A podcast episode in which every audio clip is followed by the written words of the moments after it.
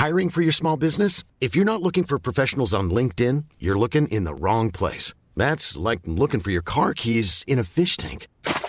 LinkedIn helps you hire professionals you can't find anywhere else, even those who aren't actively searching for a new job but might be open to the perfect role. In a given month, over 70% of LinkedIn users don't even visit other leading job sites. So start looking in the right place. With LinkedIn, you can hire professionals like a professional. Post your free job on linkedin.com slash people today.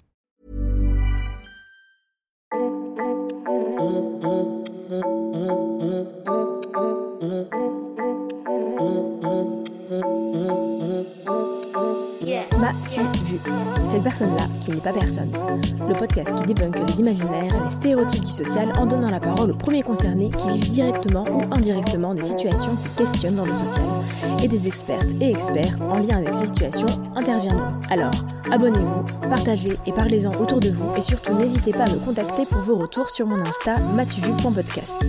Mais avant toute chose, voici un abécédaire du social pour comprendre les bases de ce dont on parle. Une lettre, un concept.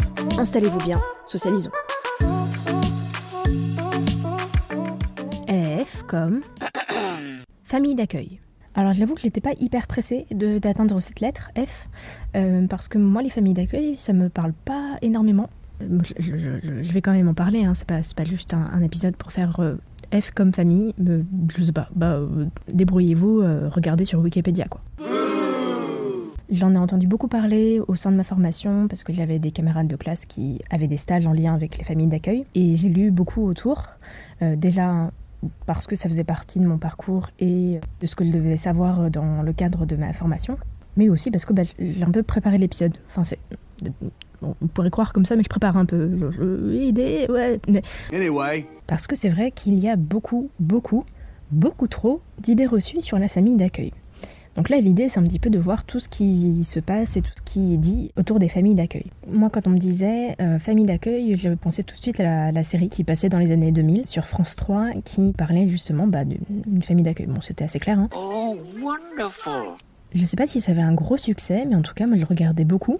Des soirées entières avec ma famille euh, sur euh, France 3, avec ma famille d'accueil. Vous imaginez un peu le, la grosse ambiance, la, la grosse, grosse ambiance. Bon, j'ai pas revu les épisodes, mais il y a quand même quelque chose qui me dit que tout n'est pas dit, tout n'est pas expliqué. euh, parce que dans beaucoup de documentaires, dans beaucoup de reportages notamment, et dans des films, on parle pas beaucoup des éducateurs et on parle encore moins des assistants familiaux. Alors je dis assistant familial parce que on ne dit pas assistant maternel.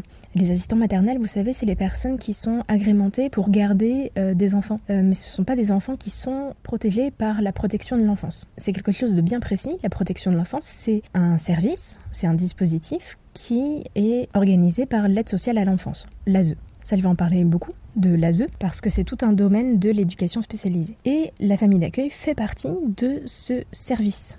Et oui, je parle bien de service. La famille d'accueil, ça n'a pas l'air comme ça. On pense un petit peu que la famille d'accueil, c'est une sorte de famille adoptive, une sorte de, de, cocon, un petit peu, voilà, où tout est un, peu à volo. Et bien pas du tout. Donc déjà, les familles d'accueil font partie du dispositif de la protection de l'enfance. Ça veut dire que les enfants qui sont dans les familles d'accueil sont placés temporairement ou de façon permanente, et quoique permanent c'est encore assez rare, si la famille d'accueil est un dispositif de la protection de l'enfance, ça veut dire que c'est quelque chose de très cadré et justement la famille d'accueil est régie par la loi de 2002 et la loi de 2005 dont j'ai parlé dans mon épisode sur le cadre. Dans chaque famille, il y a une personne qui a l'agrément et qui aura au préalable demandé quand même cet agrément. Ça veut dire quoi? Ça veut dire que c'est souvent un des parents qui va faire une demande auprès du conseiller régional un agrément pour pouvoir accueillir des enfants. Et en fait, tout va être euh, organisé en fonction de la cellule familiale qui souhaite accueillir.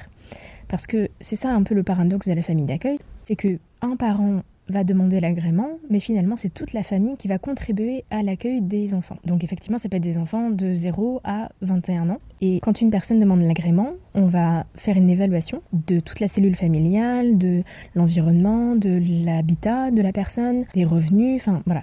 C'est- un tout qui va être décidé, donc ça prend à peu près 6 mois. Et après cet agrément, il faudra à la personne qui demande l'agrément passer une formation de 60 heures et il est fortement conseillé pendant les trois premières années de faire une formation de 240 heures avec un accompagnement, une formation pour pouvoir travailler au mieux. C'est particulier hein, cette idée qu'on parle de famille d'accueil Et pour autant, c'est une personne qui demande l'agrément et cette personne-là va travailler.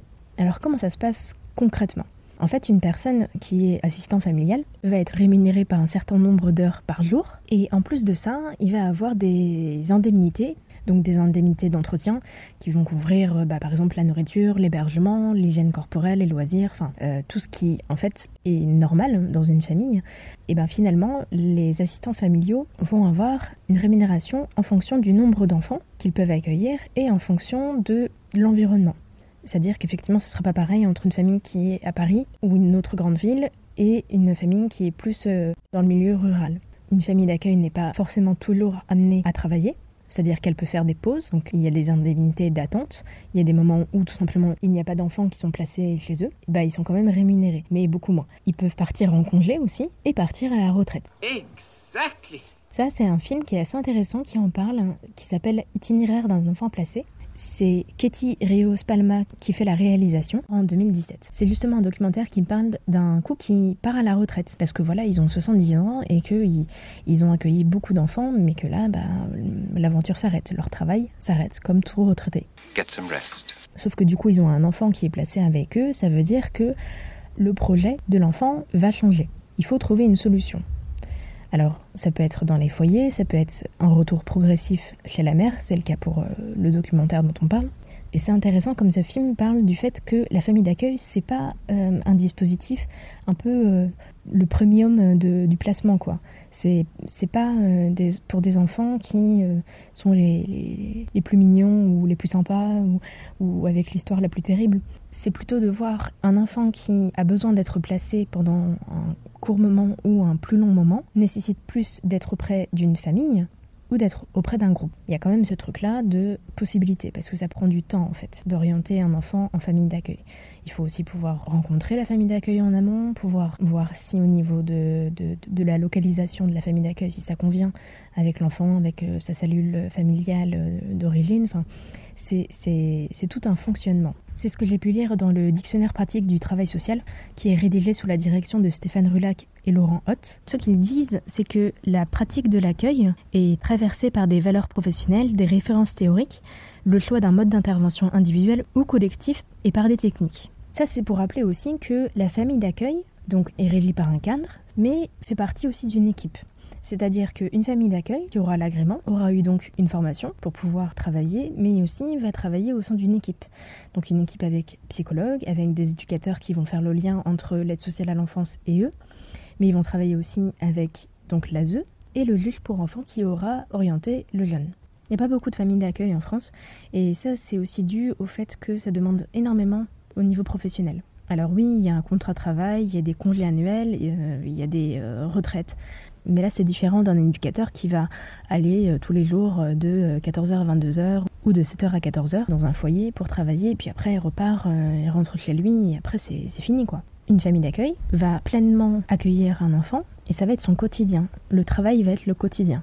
Et d'autant plus parce que ça va impliquer toute la famille. Quand j'étais en formation, j'avais une de mes camarades qui était en service d'accueil familial, donc qui faisait le lien entre l'aide sociale à l'enfance et les parents et les familles d'accueil qui avaient l'agrément. Et en fait, elle me racontait à quel point ce métier est dévalorisé, à quel point il n'est pas connu dans tous les cas, très mal payé, mais aussi euh, les familles peuvent souvent se dire qu'elles sont seules, même s'il y a une équipe derrière. Parce qu'effectivement, elles sont seules au quotidien avec des enfants qu'elles connaissent au début pas du tout, des enfants en plus qui sont souvent dans des histoires familiales très compliquées, voire euh, très très toxiques, et qui manquent cruellement de moyens, cruellement d'écoute, cruellement de considération de la part des départements, de la part des régions et de la part de l'État aussi. Parce que justement c'est un métier qui est un peu une niche, on les oublie souvent et clairement ça fait partie des champs du social qui est très peu reconnu. Alors j'ai parlé un peu de la formation, mais 60 heures de formation pour accompagner un jeune qui est fauché par la vie. 60 heures. Enfin, c'est rien. Pour pouvoir travailler, on a besoin d'une équipe, on a besoin de quelque chose de, stable, de, réunions euh, très régulières, de pouvoir être écouté, de pouvoir avoir un, espace de travail à soi. Et ça, c'est quelque chose qui est beaucoup pensé dans l'éducation spécialisée. Il existe euh, voilà, des groupes d'analyse de la pratique. Ça paraît un peu flou hein, comme ça, mais c'est un point central de l'accompagnement des éducateurs et des aidants en général. Et groupe d'analyse de la pratique, bah, c'est la prochaine lettre. Merci d'avoir écouté cet épisode de M'as-tu vu, le podcast de cette personne-là qui n'est pas personne, créé par Alice Evin. On se retrouve sur mon Insta, M'as-tu vu pour podcast. À très vite pour la prochaine lettre. Merci.